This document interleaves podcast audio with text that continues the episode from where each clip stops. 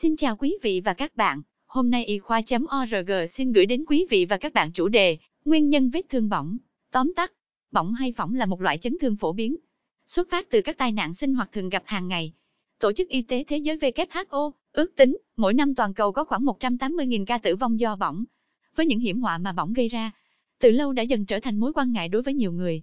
Vì thế, hiểu được bỏng là gì và nguyên nhân dẫn tới nó sẽ phần nào trang bị cho bản thân chúng ta những kiến thức phòng thân khi gặp nạn. Trước hết, vết thương bỏng là gì? Vết thương bỏng là vết thương xảy ra khi nhiệt, hóa chất, ánh sáng mặt trời, điện hoặc bức xạ làm hỏng mô da. Hầu hết các vết bỏng đều xảy ra một cách ngẫu nhiên. Có nhiều mức độ bỏng khác nhau.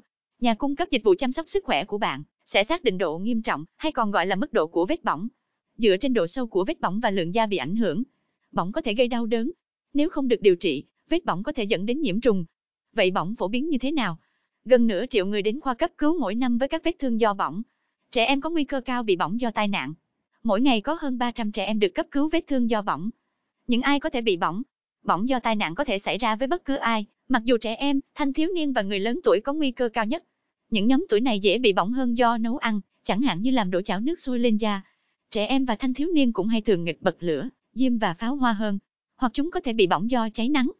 Cuối cùng nguyên nhân gây bỏng là gì? Có nhiều nguyên nhân gây bỏng. Các nguồn nhiệt, bao gồm lửa, chất lỏng nóng, hơi nước và tiếp xúc với các bề mặt nóng, là những nguyên nhân gây bỏng phổ biến nhất. Các nguyên nhân khác bao gồm tiếp xúc với 1. Kim loại nóng, thủy tinh hoặc các vật thể khác. 2. Dòng điện. 3.